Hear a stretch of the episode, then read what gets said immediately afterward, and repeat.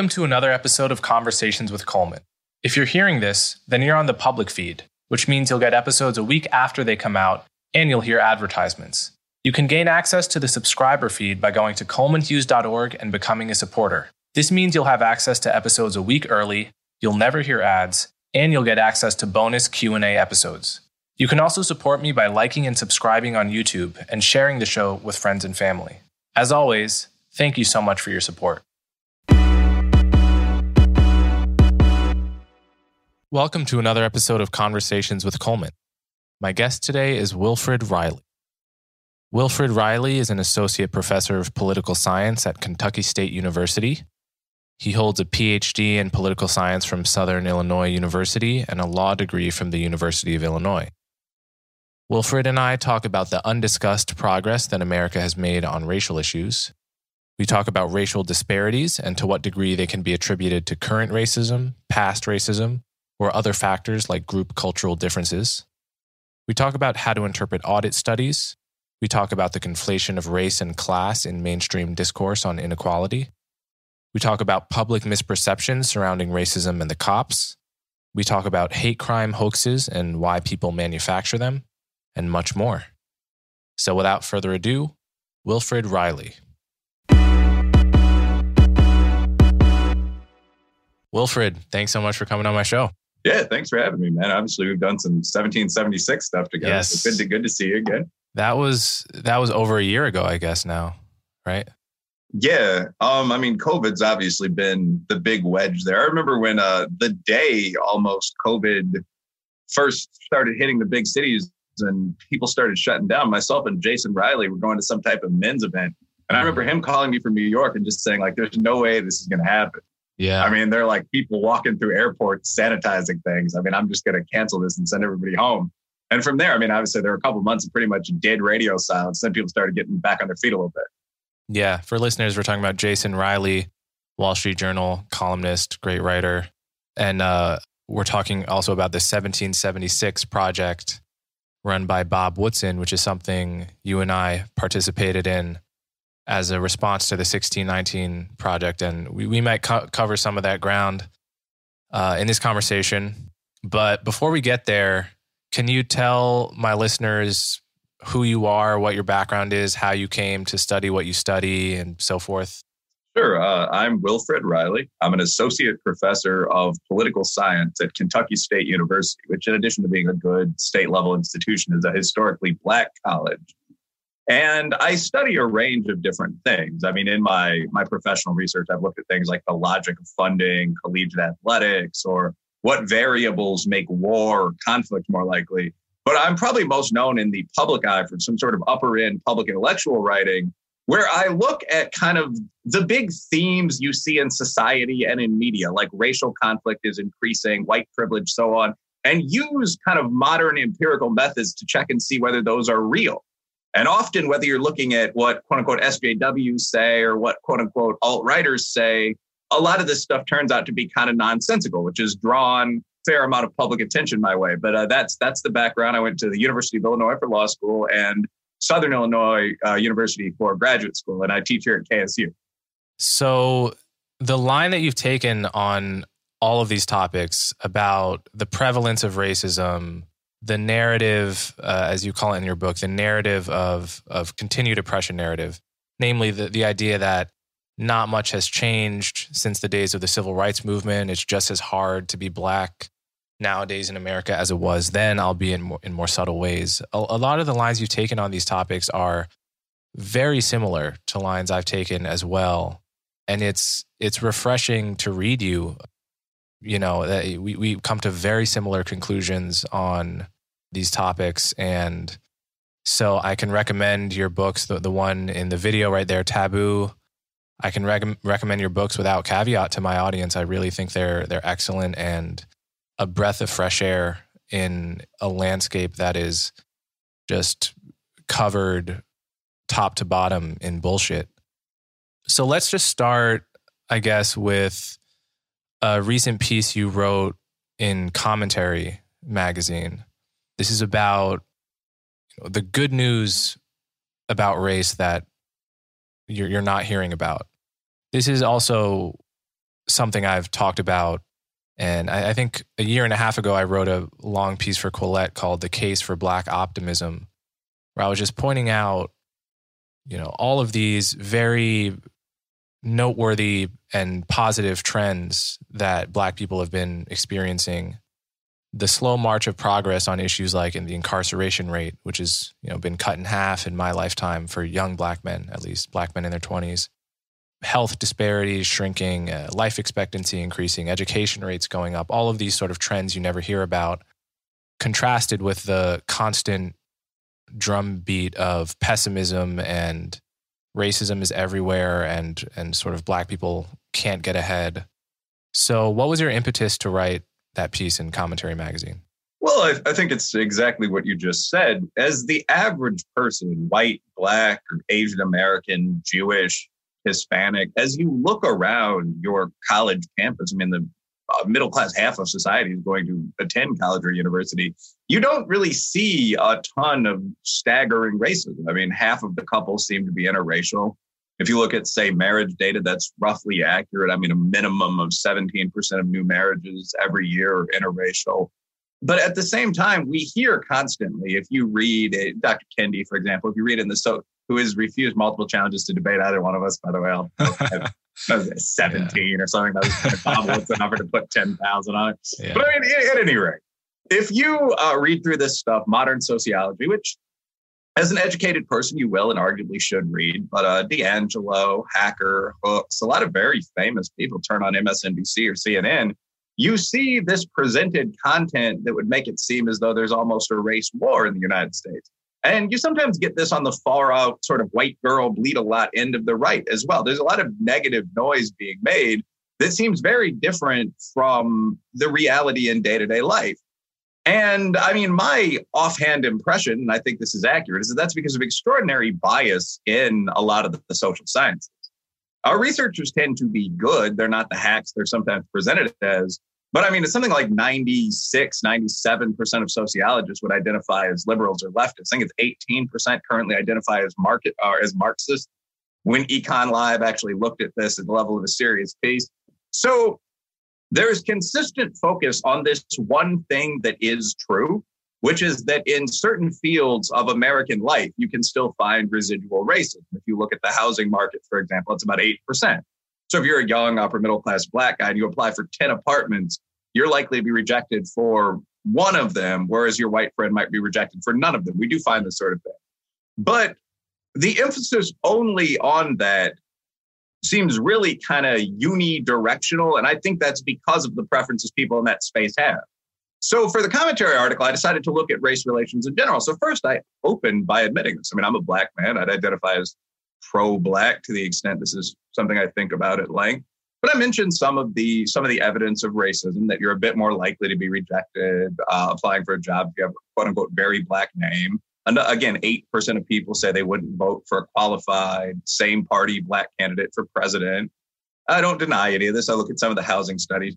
But then I point out the obvious flip side of the coin, which is that you know, since 1954, segregation, at least in major spaces like education, has been against the law. Since 1964, almost all racial discrimination, not serving someone at your barbecue restaurant, black or white, has been civilly and in many cases criminally illegal. We've had pro minority affirmative action in place in the United States, advantaging us dramatically in college since 1967. That's the start of the Philadelphia plan. That's when you really started seeing universities doing this as well. So, in this context, just talking about racism in one direction, by the way, 39% of the country is made up of people of color. We're no less likely to be racist, to put that rather mildly. That, that's just a small piece of the picture. So, I, I explained the changes that have been made legally and socially. And then I just go on to point out some fairly obvious facts. Right now in the United States, eight of the 10 wealthiest groups are populations of color. I mean, you're talking about eight East Indian Americans are number one. Uh, Japanese Americans are right up there. Filipino Americans, Nigerians are the best educated group. South Africans, which is a mixture of black and white individuals, also come into play in the top 10.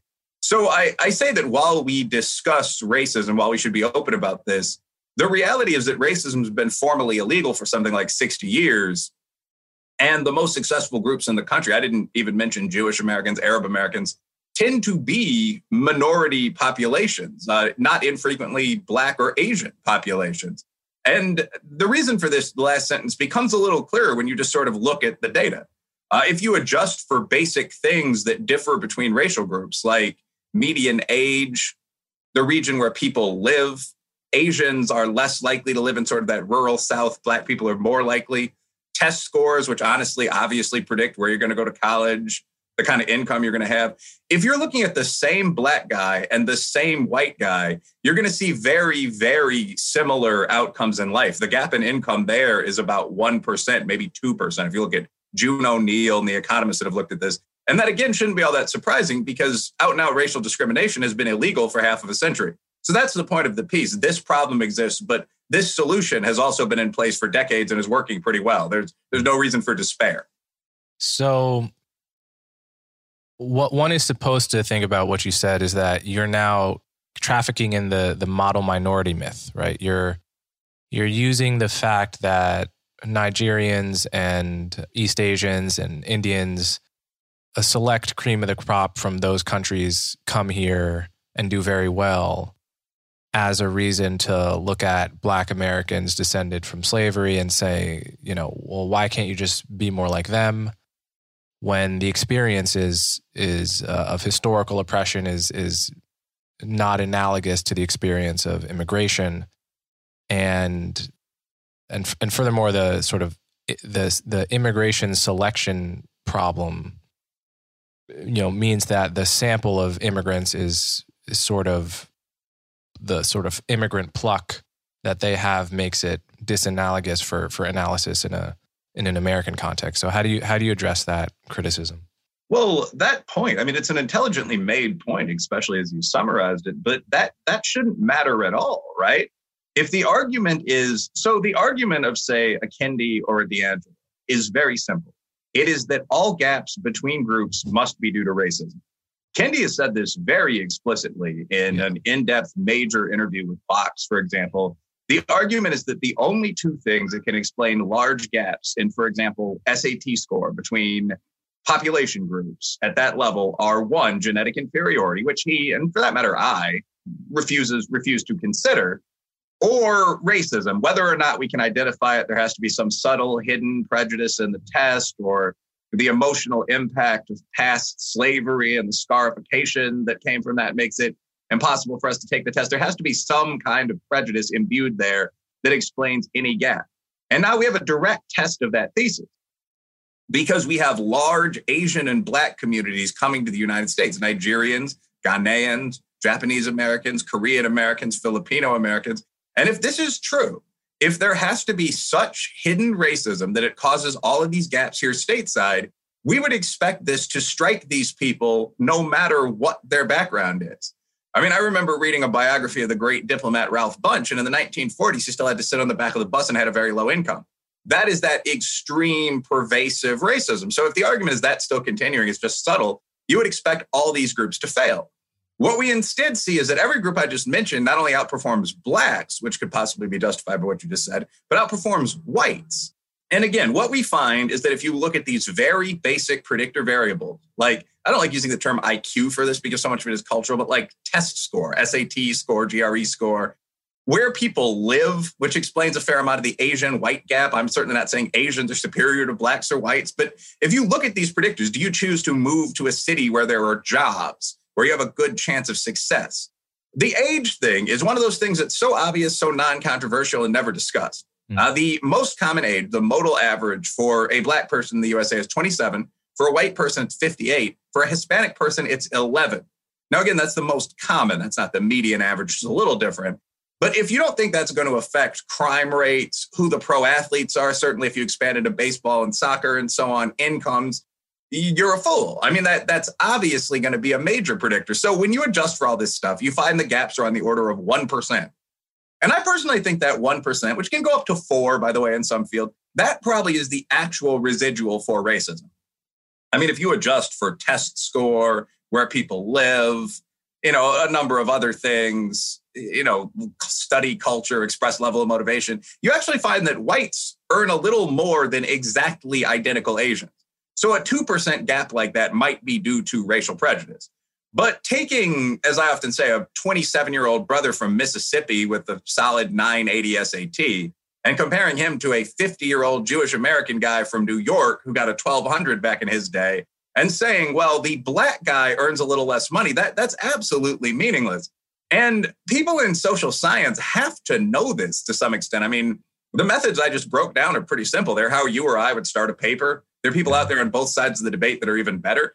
So when you see people presenting this univariate, raw kind of data, I mean, I at least think that you you kind of know what's going on. There's a reason that this is being done this way. So the model minority myth, I, I don't see much evidence of it. I think you can adjust for basic things and find that whites, blacks, Asians, and so on all make within a few percent the same incomes as one another. A very quick final sentence. The whole idea of model minority is itself bizarre because it implies kind of a weird reverse causation. Like the implication is that these groups are doing well because white people just love actual black African lords and recent immigrants from Vietnam and so on. Not white people have to respect these long term enemies because they're doing better than they are. And the first claim seems almost ridiculous. As in, you know, Caucasian Americans, our countrymen, don't like black Americans, but they love Nigerians. You'd have to prove that to me. You'd have to see that the average white guy can tell a Nigerian from an American brother. And I don't think you'd find that to be the case. I mean, that's that's ridiculous. I really do think we need we need to update our mental software for how we interpret these gaps, right? And the, the age point, I think, is worth reiterating. I, I think if I remember, the median gap between black people and white people in age is 10 years, right?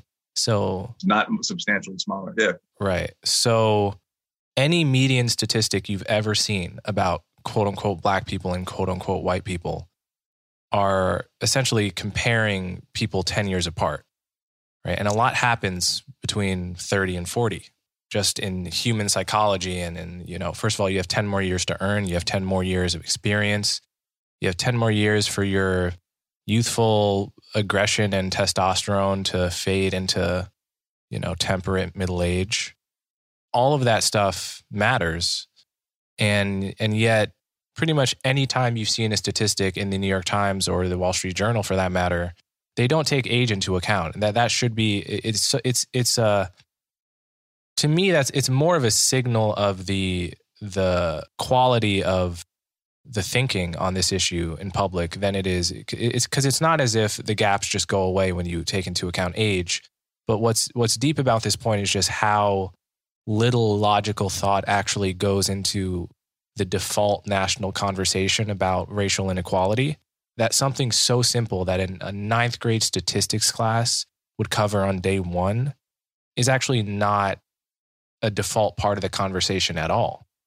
So a lot of directions we could go here. I, I want to talk about sort of the difference between ideological racism, or, or I think you called it open prejudice in, in your commentary piece, and sort of subtle behavioral racism, right? Because on the one hand, you, you, we have these Pew polls of you know eight or nine percent of people will state that they won't vote for a black president, say a qualified black president, and those are just ideological white supremacists. Those are people that are unashamed to say they think white people are superior. But then, and often, as you pointed out in your piece, you'll find similar or even higher numbers of that kind of open prejudice towards Catholics and Jews and Muslims and so forth. Um, so that couldn't really be the kind of thing that accounts for racial disparity in the case of Black Americans. But w- what about this other kind of bias, right? The, the sort of you're not an ideological racist, you're not openly prejudiced at all, but you cross the street when you see a black guy walking at night and you just have this sort of subconscious bias that you may even be ashamed of. You know, that kind of bias, to what extent can that account for, you know, racial disparities? Well, I, I think my personal opinion, and again, this is a complex literature where you have the pollsters that are looking at, you know, only 5% of people or whatever the case may be will say this openly. Then you have the economists who are doing these complex linear regression models and they're looking at the residual that would measure discrimination. And then you have sociologists that are doing what are called audit studies to try to use these almost tricky experiments to find racism. I personally am more a math, more a linear logit log lin regression guy. And I'm not sure that if you're looking at the same guy, black, white, or Asian, that you find a massive effect of current discrimination at all. I mean, once again, that basic sentence, if you look at something like June O'Neill's article, if you adjust for, if I have this correct, it was median age, region of residence, years, not even quality of education. Like, do you trust the system enough to get that sheepskin? And any one test score, the black white income gap is, I mean, minuscule. So I, I tend to believe that's true. I mean, on the one hand, there is the hidden residual racism that we'll talk about next. On the other hand, I mean, if we're being blunt, affirmative action's been in place since 1967, and 36% of businesses are owned either by minorities or minorities and women combined as a category. So, I mean, it, it, there's no inherent reason to suspect that a black or Asian guy from a middle class family would be at a huge disadvantage in 2021 relative to a white guy from a middle class family. Mm. What I see is that certain groups, are talking about Southern blacks, in particular, natives, Appalachians, more people in certain categories are poor because of past genuine abuse. And it would be simply callous to deny that. Like that's where a lot of that impact comes in that if you look at states that have a lot of African Americans, or for that matter, a lot of you know formerly oppressed Southern quote unquote hillbillies, you have low income areas. We're talking Mississippi, Arkansas. So I, I, can't imagine you'd have the same chance to succeed coming from the Delta, whatever your skin color, mm. that you would again coming from the northern part of the East Coast. So that is um, a holdover of our country's unfortunate history. But you're taking the same guy. I mean, 11, 20, SAT engineering student from Michigan Tech. Um, I'm not sure subtle racism has all that much of an impact because the guy who would be facing the subtle racism is also going to benefit from the minority set asides that exist from that very powerful black business community. I mean, just look up black business directory someday. I've done it in my business. Mm. Affirmative action, possibly, depending on what institution they choose to attend. So uh, I personally, again, don't think that once you adjust for the variables that are, would come into play and look at the residual, you're seeing a very large gap here. But the, I mean, obviously there are the audit studies, just being honest to you know the honorable opposition that claim to find that do find a fair amount of residual bias. So, for example, you could put black as versus white names on a resume and submit that to a series of companies and see whether having a black name resulted in a lower rate of callback. And I mean, very famously, two sociologists, Bertrand and Mullainathan, if I have that correct, did this back in 2004. They found the black uh, names got 33%, about a third less callbacks. And this sort of thing, this sophisticated stuff, which is well done, is what's usually used to argue, well, hidden racism causes these, for example, lower black incomes. The, there are a couple issues with this, though. Um, the first is that there's no real logical mechanism why it should. Um, I've talked to some sociologists that I'm fairly friendly with on, online, Rod Graham or uh, Xavier Bonilla is a psychologist, but familiar with this stuff, and just asked, well, this has been electronic for 25 years. Why wouldn't you, if you're black, just submit two more resumes? And there's no there's no answer to that. Just sort of some hemming and hawing and O'Reilly. You always make. Sorry, can you explain that again? We're talking about submitting a resume for one particular job, right? Yeah, if you submit your basically what the audit studies, as they're called, find is that if you submit a resume to an employer that has an identifiably black name on it, mm-hmm. you are there's going to be a differential between five and say 40% in terms of how likely you are to be called back. But there are a number of problems with this. I mean, the, the first and most obvious is that job application today, if you're looking at the Craigslists and M Turks and Monster.coms and so on, is largely an electronic process. And in any field, there are going to be hundreds of jobs in a good sized city where people are using these electronic processes. So, I mean, simply showing that you are 15% less likely to be called back doesn't necessarily mean that that causes a gap in income because you could simply choose to apply, for example, to more jobs.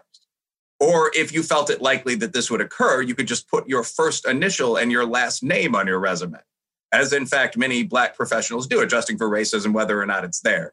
And you can really unpack this if you're interested in it. I mean, one other question would be do identifiably black names indicate race or do they indicate class? Yeah, that's a, I think that's a very key point. I mean, that, one, one thing that is really important to think about with the audit studies is that most black people don't have identifiably black names, right? I, I think that's true to say, the, the majority. And those who do have stereotypically identifiably black names are far more likely to be poor. And so in a way this whole the whole finding of this literature is another case of us talking about race when we could be talking about class. Right? Like the the, the whole audit study it simply doesn't affect me or most black people that I, I would have grown up with in, in suburban New Jersey. Whereas there's a lot of middle class black people, very, you know, many of whom, perhaps the majority of whom, don't have identifiably black names. So what you're talking about is not is not something that all black people can claim as a disadvantage. It's something that a subset of black people from a particular class background could claim as as a disadvantage. And I'm, you know, it's interesting the extent to to think about the extent to which this point would also be true about people with sort of stereotypically redneck names. Yep, exactly. Um, and then the the other point about this is, and I, I don't know, you you probably know more about this, but I, I've seen at least one or two audit studies where people with identifiably Chinese names also got fewer callbacks on the order of black names. Is that is was were those studies flukes or is that does that tend to happen? No, it's it's extremely common. So there, there's actually quite a bit there in terms of why I do think racism exists. I don't think it explains gaps that we see between blacks and whites in a 39% POC, 89% non-racist society. I think these two things are separate, and I think that they are often joined into one point by modern sociology. Yeah. And it complicates this dynamic extremely just to ask, what about Asians in Nigeria? Again, no one, no white bigot can tell a West Indian guy from a Black American guy. The, the $20,000 gap in incomes there has to be due to something else. And almost the point of my recent research was kind of digging out what that is. And I think people like Tom and Past, The Economist, and so on have already given us a, a lot of help in figuring out what that might be. So, I mean, with these audit studies, point one is the, the first thing you said. The, the class and race literature actually is pretty interesting. Like there's another study by two guys named Darolia and Koedel who decided to totally get rid of the class issue by using identifiably minority last names, Jefferson or Lopez, Hernandez, and then just neutral first names. Uh, Chloe was one. I think Bria was one of them. Carlos. And seeing how, I don't know about Bria, but just, just sort of standard names and then very identifiably ethnic last names and sending these to employers on resumes and seeing if there's any difference in hiring. And there wasn't at all. Like Carlos Hernandez isn't in any hiring disadvantage as versus, versus a white guy whatsoever. Neither were the people with the black names of Washington. So why is that? Well, because these are these are middle class names, I and mean, that that's mm. the thesis of the study. That if you if you call someone, right. and his name wasn't in the study, but Marcus Freeman or Carlos right, right. Garcia, you're, you're a business. Yeah, person. people are very. I mean, all of this stuff has to do with sort of social pattern recognition, right? And people can't help but notice that the the people that are named, you know, Loquisha and all of the various stereotypical variants of those kinds of Ladasha. I knew I knew about someone who's named Ladasha with an actual dash rather than D. Oh, that's, that's kind of cool, actually. Yeah. yeah. But like, right. So the people who parents who give their kids those kinds of first names tend to come from very poor hood backgrounds, right? And analogously, you know, with white Americans, there are certain kinds of first names that are telltale signs of coming from a sort of quote unquote white trash redneck background, whatever uh, less offensive term one wants to use there. Appalachian American. Right. So so that what you're what you're talking about there is that we are without realizing it we are so sensitive to the difference between giving your kid a particular kind of first name and what that probably signals about you statistically and having the last name that signals that you're just in general a minority. P- people are sensitive to all of these social and cultural differences and that ends up doing a few things namely punishing people from lower class backgrounds who by no fault of their own sort of have the the cues of being a person that might be a problem even if they're totally not a problem and having to suffer that prejudice throughout their lives but then also making it so that people who are minorities but not at all from those backgrounds might feel as if they are also being hampered by prejudice that they're not actually experiencing. So I think that we should talk about the cops. This is actually the first chapter of your book. And I think you rightly point out that this is the center of the bullseye of the narrating, the, the narrative of continuing oppression, namely that it's dangerous to be a black man in particular in America when it comes to the cops. This is a complicated issue. There's lots of facets to it. But let's just start out with your view of what the dominant narrative is right now and your view of the biggest flaws in that narrative. Well, I mean, I, I think that in in terms of talking about like, I mean, I teach at State U. You worked for a major think tank, although you're doing your thing in business. I mean, I, I don't think a lot of the things we're saying are opinions so much as they're you know, a couple of guys from that scholarly perspective looking at the research. A lot of this is just factual. What I think the dominant narrative is, is that there's a near race war between blacks and whites, and the cops are out there murdering black men. And the reason I think this is when people like uh, E. Kaufmann, the political scientist, or Skeptic Research Center survey young brothers and others, I mean, African Americans and white students friendly with African Americans and so on, what they find is that people believe incredible things about the police. After years of media panicking, by the way, people also believe incredible ass things about COVID and about illegal immigration over on the right and so on. I mean, people need to turn off the TV and go to the library on occasion. But the the police thing is specifically relevant to to what I do uh, Skeptic Research Center did a large N study, hundreds, if not thousands, of people, and they found that among people who identify as very liberal, or I mean, the, the term for that would be leftist, I believe 35% of them believe the number of unarmed young black men killed by police in a typical year was uh, about a thousand. Another 15%, you might correct this, believed it was about 10,000, and 7% yeah. believed it was more than that. I actually wrote down one of the stats here that, that this one is about mainstream liberals, which is to me even more concerning. So you have it, according to Skeptic, that 27% of mainstream liberals believe about a thousand unarmed black people are shot by the cops in a given year. Right. And that, so that's a quarter of mainstream liberals are off by a factor of like at least 50 yeah, two orders of magnitude. It's usually around yeah. nine to 17. I mean, that, that's an unbelievable statistic. Yeah. And that, it just gives you a sense of, yeah. So, anyway, c- continue. No, no, it's uh, basically, I, I, think that's what the mainstream narrative is that if you look at leftists, 35% of them, if you look at liberals, 25% of them believe that a thousand to 10,000 unarmed brothers are murdered every year by the police. That's, that is the narrative. The reality is that this is, we can debate whether the tiny discrepancy between black and white shooting victims due to racism or a crime rate still higher, although we both know it's decreasing. That at least is an academic debate. But this, this initial belief is just nonsensical.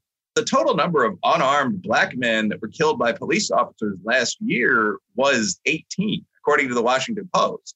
I think maybe 11 of those officers, although you could easily bet my numbers here, were Caucasian. So, I mean, if you think that that number is 10,000 and it's 10, I mean, you're talking about three order of magnitude. Or 1,000 rather. Yeah. Yeah. Or, or do, do some people, oh, I guess, yeah, some of the very liberals think it's 10,000, yeah. right? Yeah, they yeah, 22% Those of it. It's not a, not a small number, yeah. but I mean, and that that's just the standard leftist political view category, very, very liberal identified. But yeah, I mean, just a thousand. It's two orders of magnitude up. Mm. So I think that there there's a real question here about why people are off by let's say one to three orders of magnitude when it comes to the number of people and specifically of innocent black men that are killed by police. And the obvious explanation is the unending media narrative about this. Where cases that involve, in many cases, frankly, a fairly unsympathetic in the legal sense victim like Jacob Blake, uh, Michael Brown, Ma'Khia Bryant, although it's tragic whenever a minor loses their life, these are thrust into the public eye over and over again. There's about one a week because that's the rate at which this happens, one every couple of weeks. And I think most people feel, well, they can't be exploiting every single one of these. This must just be the tip of a very mm. large iceberg. And that's, mm. that's where you get these figures existing in people's minds, like a thousand or more. Uh, in reality, we've just gone through the unarmed figure. The total it's, it's number the, It's the whole iceberg. I mean, they're showing you the whole iceberg. Every single chip and, and. Showing you almost zero of the cases in which similar things happen to white people. It's the combination of those two things, right? Yeah, it's it really is a striking pattern. I mean, so in a typical year, the total number of people killed by police. This includes people armed with semi-automatic rifles, what some would call assault rifles, foot-long knives. This includes people trying to hit cops with a vehicle, you know, an escalator, a suburban, a giant. I mean, so every single police shooting death in a typical year comes to about a thousand. It was 1,021 last year you know, of those cases, perhaps 200 to 250, 250 would probably be more accurate, will include people that are identified as African American. I mean, logically, that means, except for a small number of unID'd cases, that 70 to 75% of these cases involve Caucasian, whites, or Hispanics. Um, when I speak to small audiences like men's groups or local political events, I'll always ask people, can you name one victim of such a shooting? and almost no one can. Every so often, and with the working class white audience, you'll get one Dylan Noble or Mr. Timpa, something like that. But again, the reality is that this isn't an isolated number of cases in addition to the Black genocide. It's 75% of all the cases that are intentionally not magnified by the mainstream media. And that's an extraordinarily major problem that no one discusses.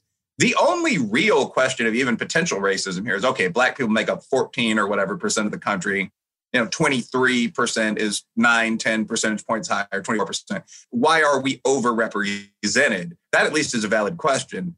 But again this gets back to the things that we're talking about. Like if you adjust for age and class most black and white gaps close. So because we're a younger more working class population we have a higher crime rate nationally it's more than twice the white crime rate if you look at victim reported violent crime so if you adjust for the rate at which black people encounter the police the gap in terms of the rate at which we get shot by the police totally vanishes. The only even potential admixture of racism there is whether the rate at which we encounter the police is like 0.1% higher than it should be, given the difference in crime rate. And we can have that conversation, but that's not what you're seeing on the news. What you're seeing on the news is these flashing headlines like another one dead, blood in the streets continues, because that's how the news do. And in this case, it's a real disservice that's causing problems for American race relations, all banter aside. Yeah. I think there's one aspect to this that's worth saying, which is I tend to be uh, I tend to be very skeptical, as you are, of claims that cops pull the trigger on a black suspect where, they wouldn't on a white suspect. Especially now, when you look at the incentives of doing so, right? Does the average cop want to absolutely destroy his or her life by pulling the trigger on a black suspect unless they feel that their life is incredibly at risk, right? No cop wants to become the next Derek Chauvin. On the other hand, I'm less skeptical of claims that black people in general are more likely to be harassed by the police, for instance, and and otherwise you know, nettled because there the incentives are very different, right? A cop is not going to ruin his life by giving a black guy a hard time or, you know, and, and that's an area where claims of racial bias are much more plausible, racial profiling, for instance. And I think part of the reason people are, at least a subset of people, perhaps not the sort of the the people polled by Skeptic that are completely confused about this, but definitely a subset of black people are open to this narrative about you know genocide because it expresses the frustration they've experienced from, say, being pulled over too many times by the cops where their white friends aren't, or, or something like that, or you know, being a a black person that grew up in a particular neighborhood during stop and frisk, say, and you just get this overwhelming feeling of frustration towards the cops that are constantly harassing you and so forth. And so it's becomes a proxy. The, the issue of killing becomes a proxy for for the issue of non life threatening harassment. So how, how do you view just the issue not of killings but of racial bias in policing in in other ways? Um, I think there might be some of that, but this gets into an issue I have with a lot of the black discourse in the USA, which is kind of this narrative of they're doing to us. You know, where you hear if like I play basketball, I have a barber to get this beautiful smooth head. I mean, although I, I did this myself today, not the hardest haircut. But anyway, I mean, just going down the line, I, I'm, I'm in a lot of male environments. Some like golf are integrated, some like hoops are mostly black. I've heard a lot of black men talk. And this is one of the things that you often hear like, look at this neighborhood, it's run down, look what they give us. And, you know, looking around, I, I do lean a little right. And I very often think, you know, this is, bro, this has been a middle class black neighborhood for 60 years. You know, if you have a problem with this, it might be time for us to fix some of it. You know, I'm available to help, you know, blacktop this parking lot in a month. You know, it's, so this is the same sort of thing like the police unprovokedly are attacking us in black and hispanic communities. That's not how that works. So, since at least the late 1980s, most police departments have used the CompStat model of policing or an enhanced, more cyber based version of the CompStat model of policing, where you could use Stata or Excel or something like this. But essentially, you keep track of what are called the index crimes in your city murders, rapes, burglaries. You already know this. And you send officers where there are the most index crimes. And it is simply the case that minority neighborhoods in general, since at least the 60s, have had a higher crime rate. So the reason that there are more police, at least 70, 80, 90% of it in working class Black and Latino communities, is that there's more crime there. Like stop and frisk in New York was totally focused on areas where there's a lot of gun crime. And I'm sure that you, you mean you got the jokes, they'll pat you down, looking in your shoes for a bag of weed and so on. What they were primarily looking for, at least for the first 10 years of the program, was guns and knives. And they found quite a few of them.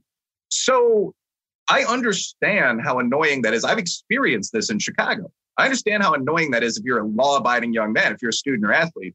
But the first point is that that's why the police are there. And again, if you adjust for the rate at which the independent variable occurs, the dependent variable, at least the coefficient for significance, dropped to almost nothing. I mean, in New York, when you say, well, 60% of the people stopped by the police are young men, usually of color, in working class neighborhoods, I mean, the question would become what percentage of the criminals happen to be young men, often but not always of color, from working class neighborhoods? And I wouldn't be surprised if those figures are almost identical. Roland Fryer tried to look at this. I mean, he did a pretty good job of equalizing all of the variables and looking at what would happen to essentially the same black as versus identical white defendant during a police stop.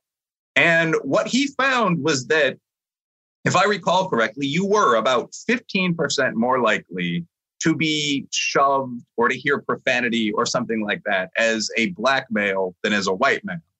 And that kind of gels with what you were saying. I mean, we all know why the cops are there, but are they a bit more harsh, a bit more abusive? Maybe. Does that hold true even when you equalize things? Yeah, but it seems to be about this 15% difference. Then when he went up to more serious encounters, I mean, shooting, killing, for fatal shootings, he found that whites were 27.5% more likely to be shot than uh, people of color with identical characteristics. So the reality isn't brutal abuse of either group. It's this fairly complex picture where the cops are more often in tough neighborhoods of color. They might be a little hostile, foolish sometimes, but even that gap is under 20, 25%. And then when you get up into actual acts of serious violence, shootings, I would suspect beatings, you don't see a difference or you see a difference in the other direction. So that's the reality. And I mean, I noticed that a lot of coverage of Fryer's paper focused on that lower level conflict, saying, well, Black people are more likely to be shoved, more likely to be cuffed. Sure. But I mean, imagine the coverage had things gone the other way and we found that Black people were 30% more likely to be shot. Um, in reality, that was a difference that more negatively affected essentially poor whites or maybe Latinos than it did Black Americans. And so you saw kind of the veil of silence descend again. So a complex picture, but I don't I don't see the brutal abuse just of black people. I think, you know, it, it occurs to me the point you made earlier is a really important one that I want to reiterate. This is two things can be true at once that there is racial bias, this kind of often subconscious racial bias that black people and in many cases black men are on the receiving end of more than other groups. And at the same time, that racial bias, it's a very different thing to say that that racial bias is the cause of all or most racial disparities, right? Because it's, it's not at all obvious and usually not at all plausible that that racial bias is such a large factor, such a large determining factor in the life path of a particular individual that experiencing it significantly affects where you end up in life, right? There are all kinds of experiences of racial bias you can have, very, very um, upsetting ones that nevertheless are not going to affect where you end up in life. And and to the extent that they even contribute to that will never approach the importance of the role of what was your family like? Did your parents read to you a lot growing up? Right? If you if you just think about the the percentage of contribution to your life outcomes of various things right? Uh, what's taking up that pie chart what's taking up that pie chart is, is all of the sort of obvious common sense things that don't often get talked about in in this conversation, right? It's like just did you grow up in an environment that was not chaotic? A violence-free home where you experience you had a, a cognitively rich environment of books and programs and social healthy socializing and you know very little early childhood trauma right it's like that's over 50% of the pie chart right there and so, and there are huge differences in the extent to which people experience those things by race and by culture. So I think that's that's sort of a, a very key point, and it's a it's a subtler point than is allowed for by the the quality of discourse on this issue. It's probably a bit of a tough point to make in in 30 seconds on on CNN, but it's uh, it's extremely important. So it seems to me. So there's another thing I want to touch on with you is the theme of your hate crime hoax book. So you, so you wrote a book about the phenomenon of hate crime hoaxes, which is fascinating. I, I think I'm sure people have different stories uh, that they can think of, but the, the one that occurred occurred to me preparing for this podcast was I had a friend who went to a music conservatory in New York, and um, he knew this this girl who drew a swastika on her own dorm room. Right, that wasn't discovered until the tape came out, until they checked the security footage or whatever. But it was it was a black girl who victimized herself, a la Jussie Smollett. You know, garnered all the sympathy that came with that for a little while until it all came crashing down and she got expelled. And this is a very interesting psychological phenomenon. You know, why do why do people do this? Can you talk a little bit about your impetus to to write that book? Well, Hate Crime Hoax was a book that I was inspired to write by my own experiences, which were pretty similar to yours. I think most students at any reasonably elite institution have had an experience like this. But I was inspired to write it by my own experiences in the Chicago grad student community. Um, I came back home for a period of time while I was attending grad school. My mother was very sick. And, you know, I took the Chicago Tribune. I had a lot of friends that went to, you know, Loyola, DePaul, U Chicago, the schools in the area because I'm a Chicagoan by background. And, and of course, the University of Illinois, UIC. But at any rate, within a period of about three years, you're talking about maybe 2012, late 2013, there were a whole series of these incidents in the city. Um, the nightclub Velvet Ultra Lounge, which is a hipster friendly kind of gay night hosting venue where some of my friends would dance, was burned to the ground. And these awful anti gay slurs were written through the bar. If you Google uh, Velvet Rope Ultra Lounge, this was a national story that occurred. There was an incident on the campus of the University of Wisconsin Parkside where death lists of people targeted for death, quote unquote, that included all the black students on campus were literally found tacked to trees and walls throughout the campus. There are at least several of these. A quote unquote noose was found on the campus. Uh, there was a situation at the University of Chicago where Derek Caquelin, a young campus activist, claimed that people had hacked his Facebook his social media were threatening him with death and as I recall, anal rape. I mean, disturbing stuff. Certainly, rape threats were made, according to him. Uh, another situation at Michigan Tech. And making a long story short, all these turned out to be complete fakes. Um, as I recall, was traced using his own IP. The Wisconsin Parkside case, um, a black student on campus put up the list. She was identified because her name was the only one on the list that was spelled correctly. Um, and the Velvet Rope case, I mean, bro. But I mean, the Velvet Rope case was one of those where the nightclub owner turned out to have owed a lot of people a lot of money, which I mean, I don't know who his connections were, but that's not always the best idea in Chicago. He needed the money. He set his own club on fire and collected the insurance revenues. This only came to light because his boy was caught up in like a drunken driving out of state case or something, something ridiculous, and ended up literally snitching. He turned state's evidence. So these just tawdry stories came out of what had been all of these civil rights incidents. There was another case at Michigan Tech where a guy allegedly said he was going to shoot every black student on campus. It turned out he said he was going to shoot every black student on campus a smile because he was trying to ramp down racial tensions. And like his campus rival took his tweet or whatever, edited and photoshopped it, and then posted it back online. Just ugly stuff like fraternity rivalries kind of crap. And every one of them turned out to be fake. And I became curious as someone who was a Breakfast Tribune reader and had seen maybe four or five pieces on each one of these over two years. How often does this happen? We keep hearing about these Duke lacrosse, Tawana Brawley sort of stories, and very often, in agate type a little later on, we find out that it was it was all bullshit, Coleman.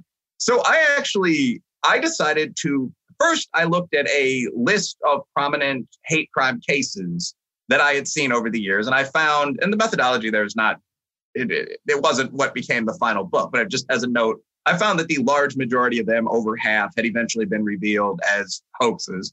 So then I actually, I just started searching for. I mean, ha- over half of all hate crimes reported. Uh, well, of of an initial set of hate crime cases that I had become interested in, mm. essentially, I just pulled from the news wires. Either at the time I began searching, or later on down the road, it was revealed that these these sort of prominent cases were hoaxes. Um, this is discussed early on in hate crime hoax, but this is that's that's actually not the main theme of the book. The main theme of the book is that I set up to do some independent research. And so I used, I mean, Google, Google Scholar, JSTOR. I searched terms like hate crime hoax, narrative collapse, hate crime collapse. And within a fairly short period of time, I had pulled together a set of 409 of these revealed hoax cases, which were concentrated mostly, not entirely, in the five years around the period where I was researching. And that, by the way, that data set still exists. Anyone to watch the program can request it from me. It's now up to 630 or so case studies that include more than a thousand individual cases. And what makes this notable, I'm not saying the majority of hate crimes, if you're talking about like fights motivated by race, this sort of low level stuff, are hoaxes at all. But there are less than 7,000 FBI reported hate crimes in a typical year. Of those, when I did the online work, I did the search engine work, less than 10% are at all covered in national or regional media, as indicated by the first 100 pages of search results for the, the platforms just given. So, at the most basic level, there's 7,000 or less of these in a year. Perhaps 700 receive mainstream national coverage. And over the course of five, six years, I had accumulated a data set of more than 400 of these, these hoaxes mm. out of, say, perhaps 3,500 potential nationally reported cases. And I mean, that implies to me, I mean, more research to be done. I'd, I'd like to see people do some deep digging on how common this is, at least among prominent incidents. But I mean, that that reveals that this is not an occasional one-off thing. I mean, this has happened in the recent past hundreds, hundreds of times. Yeah. So I then started unpacking the cases to see what they had in common. And there's really one predictor variable. Uh, Muslim Americans are actually at this time very likely to report hate incidents. I have no idea whether that's something that is true over the universe of cases more than the past decade or so. But the a much more prominent, notable fact was that a huge number of these took place on college or university campus or, or senior prep school campuses. I mean, that was around a third of my data set. There's a complete, and by the way, I will note there are other lists of these. There's um, a website, www.fakehatecrimes.org, that contains a substantially different list of 300, 350. I mean, there's the fake hate crimes list, which is hosted on one of sort of the junior academic Reddits. I mean, that I haven't gone through all that, but that's about 600. So there, I mean, I have no idea what the overlap is between these. But if you go to fakehatecrimes.org, you'll also see there that more than a third of the cases take place on, you know, a college or U campus. So academia seems to be the place where these cluster. Mm. Um, and I mean, certainly, if you look at a lot of these prominent cases, uh, Air Force Academy, Kansas State, Duke Lacrosse, Wisconsin Parkside, Kean College with the death threats, Goucher College. I mean, just any of the, these sort of things that have made headlines recently, they they very often come out of academia. So you have to wonder about the relationship between that sort of hothouse academic culture and people to some extent making up these lies uh, Oberlin, where the Klan's been spotted multiple times, and so on. You don't want to make fun of it, but uh, I think it was also Oberlin where a transgender person in charge of like student life was caught spray painting things like "tranny go home" all across the campus. It could be a different university, but at these liberal arts institutions in particular, this is very common. I think it's really important to unpack why these things happen at all, and then why they happen more in certain places than others. I think it's a rich I think it's a richer conversation than just there's some crazy people out there, right? I think um you know, it occurs to me as I was preparing for this podcast, I remembered this psychological condition called Munchausen. Have you heard of this? Yeah. Yeah, yeah. Munchausen, I don't know so much about it, but I think it's just people uh, there's a certain set subset of people that are into being sick and being cared for. So they make themselves sick on purpose, check themselves into a hospital in order to get the tender love and care of nurses and doctors. But there's actually nothing wrong with them. They're just continually low level poisoning themselves. And this happens often enough that nurses and doctors are trained to spot it. And uh, it, it occurs to me there just is a kind of psychological profile of a person that enjoys being a victim so much that they will become a victim. And I think there's more to say about it than that, right? Because it could just just be that there are these weird people out there, just like there are psychopaths and pedophiles, and you know, us normal people can just sort of study them from afar and be kind of horrified and whatever. But I, I think it's actually there's more to say about it than that because I think people with Munchausen or people who commit these hate crime hoaxes are just an extreme case of a much more normal kind of phenomenon, which is the enjoyment not of being victimized, but of being a victim. And there's a there's a low level version of this that is actually pretty pervasive in the culture. And, you know, it, it also occurs to me, I, have been talking to some people about getting the vaccine. Um, and a few different people have agreed that there was something pleasurable about being sick from the vaccine, right? Like something about just being able to throw off the responsibilities of normal life because you're not doing well, getting the sympathy from friends and family. Like there's something perversely enjoyable about a certain kind of suffering that is recognized by the outside world as suffering and that garners you sympathy and support. And and so I think even psychologically normal people can to some extent relate to the feeling that really motivates people to do these kinds of extreme things all the time. And I think when there's a culture such as I'm sure there is at Oberlin and th- there certainly was at Columbia where I went, of extreme and reflexive validation of experiences of racism and and a taboo on skepticism on common sense skepticism of like, really? You saw the Klan? I don't know. Isn't that a, you know, there, there's a taboo on that kind of skepticism. Um, I think the people with those psychological profiles just feel empowered. I'm not sure that there there are more of them there than there are anywhere else necessarily. I just think they're they're sort of given free reign and there's very little pushback on their antics and on their sort of psychological hang up or their psychological complex, let's say.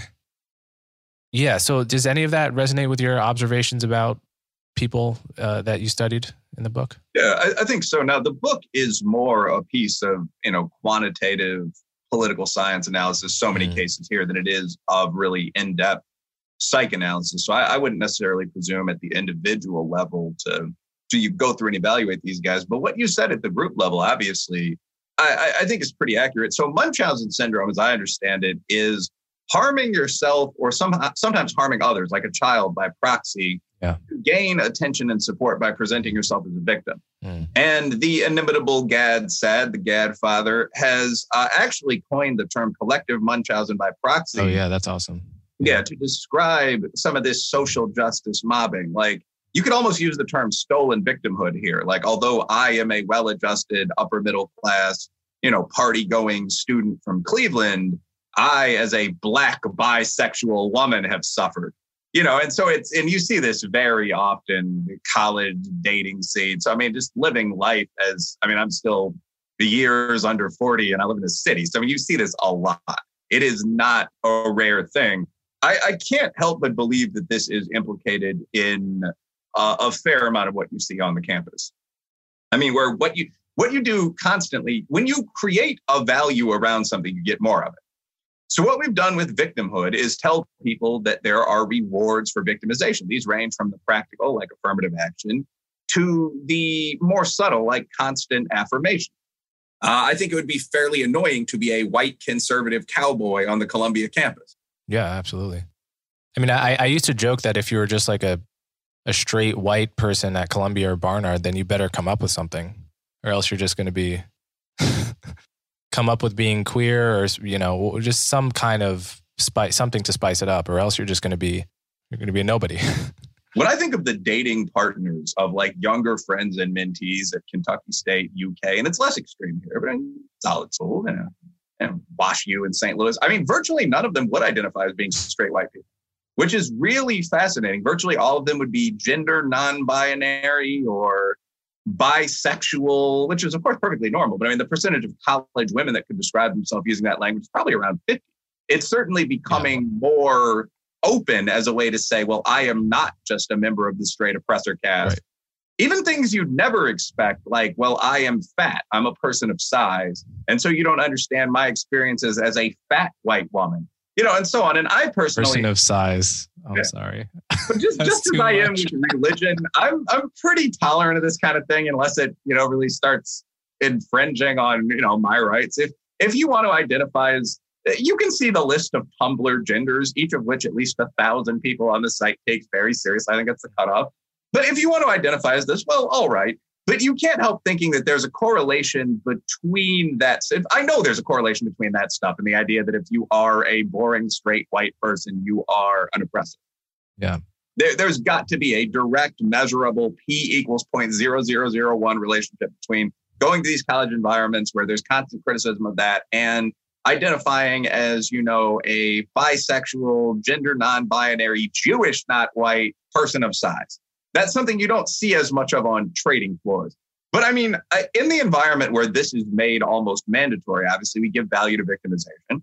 And I, I, think quite a few of the people that I looked at in hate crime hoax, and I won't name the people I'm thinking of here, but we're lonely or we're just having a tough time with pre law school or something like that, and wanted that sense of affirmation. And so made up some ridiculous story. You know why I'm failing? Because the Klan is after me. And, you know, it goes on down from there to people that believe that there is prevalent racism around campus. This really, I think, is what you saw a lot of at the Oberlins and the U Michigans and so on. People believe it's got to be there, but you just don't see a lot of it. So the racist must be hiding really well. So I'm going to falsify an incident. And this can sometimes lead to almost a whole mismatch of nonsense. Like the conclusion of one of my chapters is the whole University of Missouri story which was just absolutely nutty. Where for a year we were hearing, if you follow the sports media especially, that there was this horrific abuse going on of these students. People were painting swastikas on walls and human crap, and mm-hmm. whole football teams were sitting out their season. And if you unpack it, it's almost all BS. I mean, the quote unquote poop swastika may or may not have existed. It possibly did in some form. No one knows who drew it. But most of the other stuff, like again, there was a claim that the Klan was on campus. The student government president tweeted out KKK has been spotted on campus. I am liaising with the state trooper, you know, sic in parentheses, the National Guard. We, we will protect you. And like generals were pointing out, like, well, when we work with a major educational institution, we don't talk to the student body president. Like, I don't know who this kid is. The, the Klan is not visible here. So, I mean, it, it turned out to almost entirely be just be a pack of lies. But this went on for months. There was a there was a hunger striker at one point who said that he was going to be on strike until healthcare became more affordable on campus. I believe at one point he said specifically it would be difficult for him to purchase sort of graduate student healthcare. And the problem, as it turns out, was that he was worth $20 million, or at least his family was. He was the son of a senior executive with one of the major railroads, um, who was one of the wealthiest men in Omaha. Just like point by point, people kept saying this stuff. The school president's motorcade hit me with a car, and then it would be debunked. And then the next piece would come along and it would be debunked.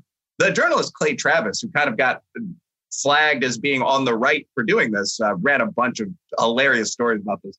But that is the extreme where in some of the major liberal arts universities, almost every couple of months, you will see one of these scandals or one of these stories of brutal genocidal racism, and it will almost invariably turn out to be false or a joke. Yeah.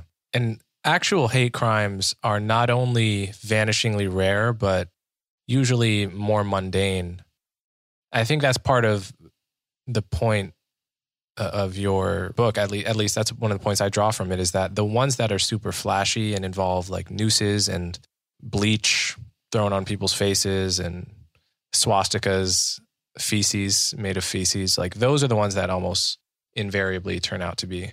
When people make something up their mistake is to to make it too flashy. Yeah that's an that's an interesting insight actually. I hadn't thought of that. I suppose that's true. Like the general pitch line that I would do for the book, if you're talking about a Fox News or very occasional, if it happens, MSNBC or CNN appearance. But I mean, the, the tagline would be if you look at sort of these major, actually, I don't think I've ever appeared on the latter networks, at least eh, in this context. But anyway, the but the tagline would be something like if you look at these major incidents like Jussie Smollett, Covington Catholic, Erica Thomas, the DC dreadlock cutting, where beautiful young black girls who was held down, almost scalped. You know, another incident in Grand Rapids where someone said they were urinated on. You know, Air Force Academy where a general had to come talk to them about the level of racism that was, you know, being presented on campus. Duke lacrosse, Tawana Brawley, the Rolling Stone rape hoax, where the claims was that the fraternities were running these story of O style rape rings upstairs. Um, the the every story I just described turned out to be a total fake. Yasmin Seweid, the torn hijab in broad day on the New York Six train. So I don't think I would even dispute the claim that the majority of mundane race and anti Semitic incidents happened. I mean, like if someone says, I got my ass kicked outside a tough black club or a biker bar, a country bar, something like that at closing time, I mean, I, I would say that that's unfortunate and real and get the police involved. I mean, but ironically, one of the signs of a fake hate incident is the invocation of kind of the old wars of the past between blacks, whites, natives, the this sort of symbology that no one uses in the urban yeah. upper middle class at all. Right. Like, how many members of the Klan are there? Right. A, a couple thousand, I think, at most now.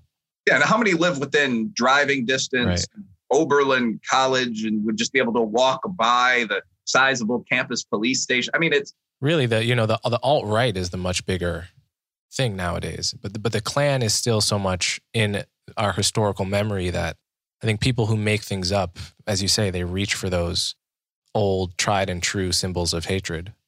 Yeah, and it, one of them is like the badly drawn swastika. Yeah. Where, I mean, like I, I don't know if offhand I'd be able to draw a swastika, but where you see them and it's like a circle with three points coming out of it, and it's just like you know, black party guy drew this, and I don't have any yeah. idea you know, it, it very, very, uh, being, being dead serious here, very, very often that happens. You see something that it's objectively very likely was not real that is then revealed not to be real. The bigger thing, as you've said, is kind of the taboo against pointing this out. So you'll have, um, I mean, there was a recent case where a young woman in Madison, Wisconsin claimed that she was driving and a group of quote unquote frat boys in Hawaiian shirts, if I recall correctly, drove up next to her, rolled down their window, somehow neatly sprayed her with lighter fluid, and then threw a lighter into the car, which caused her to catch fire. I'm not sure how that would work, considering how lighters work. But you know, this is this is a hate incident, and uh, people almost immediately in kind of online culture, Reddit and Twitter and so on, started saying, "Well." Wasn't there a riot on campus that day? Like people attacked one of the administration buildings with bottles full of lighter fluid, and there was blowback on the students. We all saw videos of this. And none of that, as far as I can recall, made it to national television because it violated this taboo against criticizing these things openly. And in the end, inevitably, the police conducted the multiple thousand dollar investigation and they found that the cameras at the intersection where this had been alleged to occur had recorded nothing and so on down the line. And it, it was just sort of memory hold while most people that are at least aware of internet culture or youth culture know what happened and knew what happened within a day or two of this occurring. So yeah, the more flamboyant, the more ridiculous, so on, the the less likely it probably is that something occurred. You know, Chicago yeah. is not MAGA country. And it's uh it's it's of a piece with just the taboo on injecting reason and logic into conversations about racism.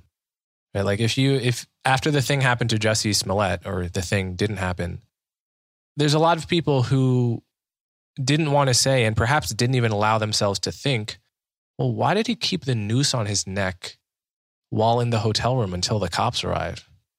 Yeah. I mean, if that had happened to me, would I just stick around with a noose on my neck for no reason and not take it off immediately and try to shake off what had just happened and lower my heart rate and you know that you just stick around with the noose even even as when the cops are banging on your door, you don't think to take the noose off. It was like he wanted them so badly to see him with the noose on, right? That's sort of the common sense thing. But that, I think a lot of people didn't want to say that, and perhaps didn't even allow themselves to think it, which is scarier.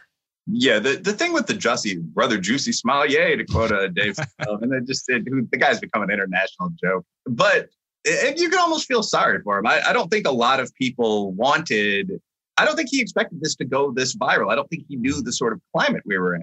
As I recall, he was negotiating for something like a ten thousand dollar raise on Empire and wanted to make a point about the crime of crime and to some extent racism in the city. But it became this international story with him being interviewed. I think it sort of is what he wanted. I think he, maybe he he got a little in over his head, but I know he had tried to do something similar but smaller. Oh yeah, okay. a few months earlier with uh, some kind of mail. Like he sent himself some hate mail something like that, if I recall. But and then he he just like leveled it up. It didn't work. So no, but I mean, that, like, it, jokes aside, there is, you know, you could almost feel some sympathy. I don't really. I'm not an extraordinarily nice person, but I don't. I don't think he expected everything that he got. I'm but sorry. I mean, the the initial Jussie Smollett story was just unbelievably ridiculous. You're talking about the second or third coldest day of the year in Chicago, right there by the lake on the north side. Uh, he said he left home at 2 a.m. to get something like a warmed tuna sub, and he was approached by that. That was the dead giveaway. Yeah, no one wants a subway. No one's going to walk that long for a subway sandwich at 2 a.m. Much less, much less tuna. Fair, fair point. Buffalo chicken or something. Maybe buffalo Maybe. chicken would have made it more plausible. but I mean, so but th- this guy, he says that two guys approached him. They were big Caucasian guys how he could see that, I don't know, because they're wearing ski masks. I believe he said patriotic ski mask, whatever that even means. They were carrying like a knotted rope noose and a gallon bottle of bleach. And when they saw him, they yelled, This is MAGA country because they recognized him from Empire. Empire's, yeah. of course, the that was the also the dead giveaway. Definitely, no, MAGA people are not watching Empire. Well, that, but that's exactly right. I mean, Empire is not exactly number one among deep rural Trump supporters. You know, but he says these old boys grabbed him, you know, two tough Caucasian fighting men, but he beat them both off, you know, throwing hands, still holding onto his sub. And finally, they they grabbed him just enough to put the noose over his neck, and then they they ran away. They threw some bleach on him. Did they want to dye his beautiful black skin white?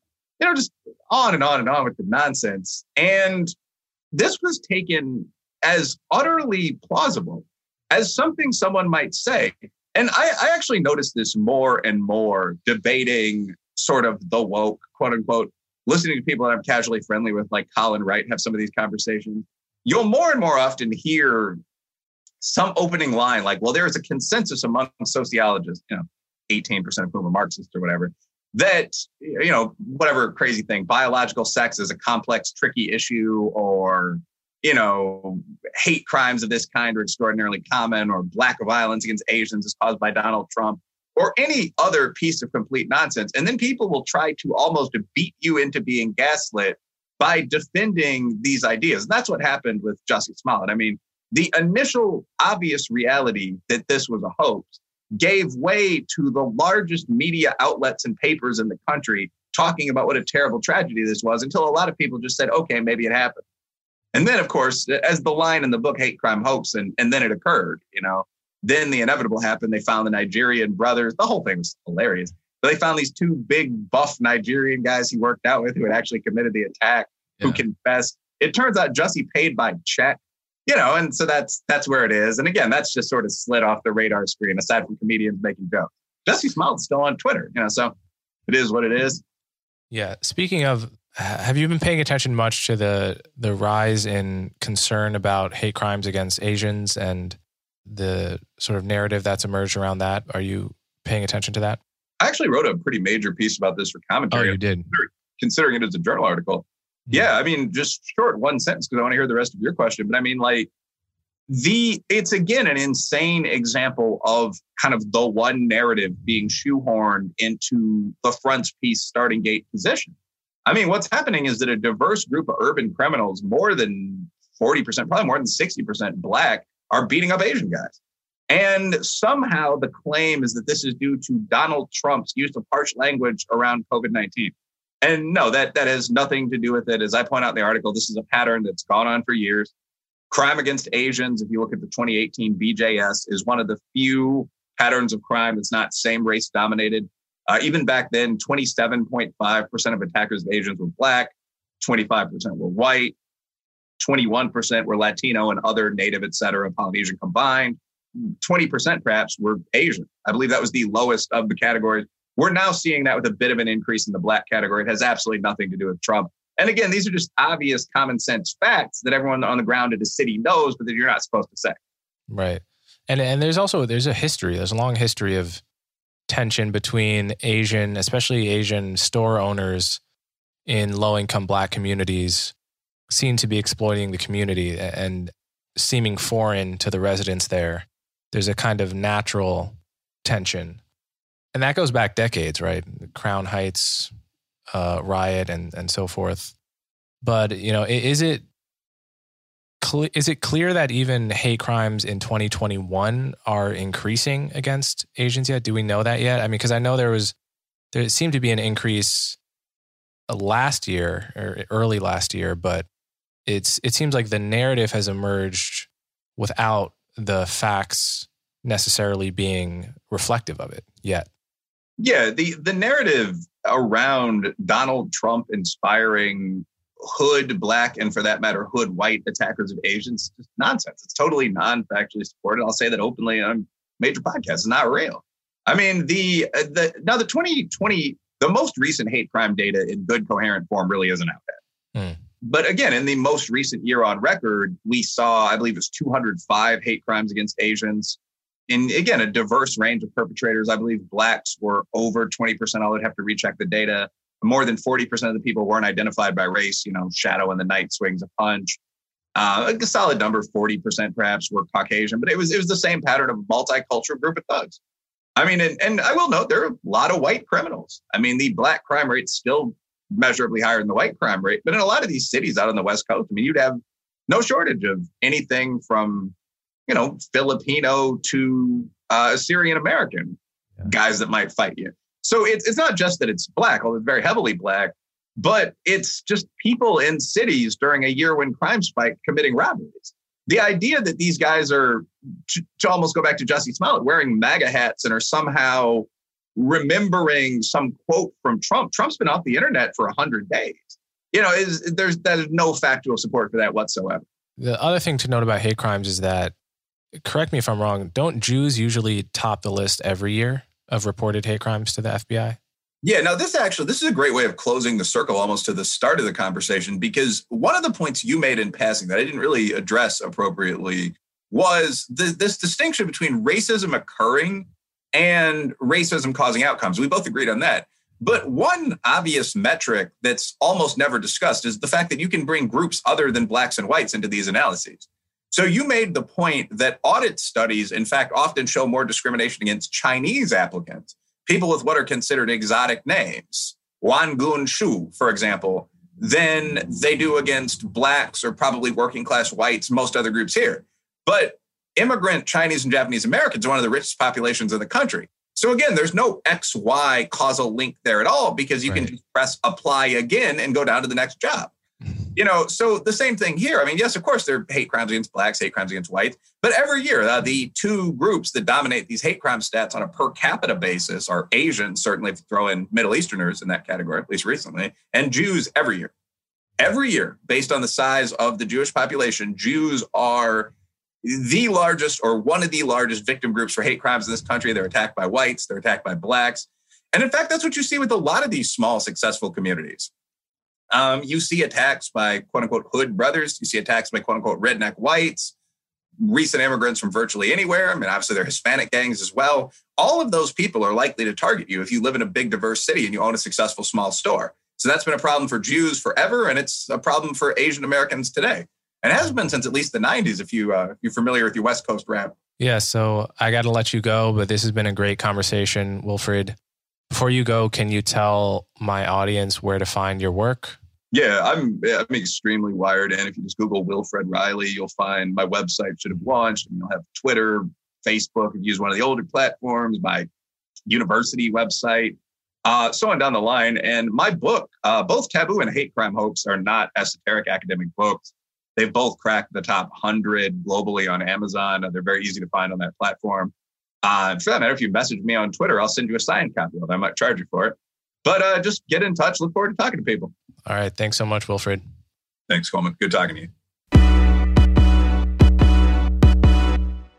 If you appreciate the work I do, the best ways to support me are to subscribe directly through my website, colemanhughes.org, and to subscribe to my YouTube channel so you'll never miss my new content. As always, thanks for your support.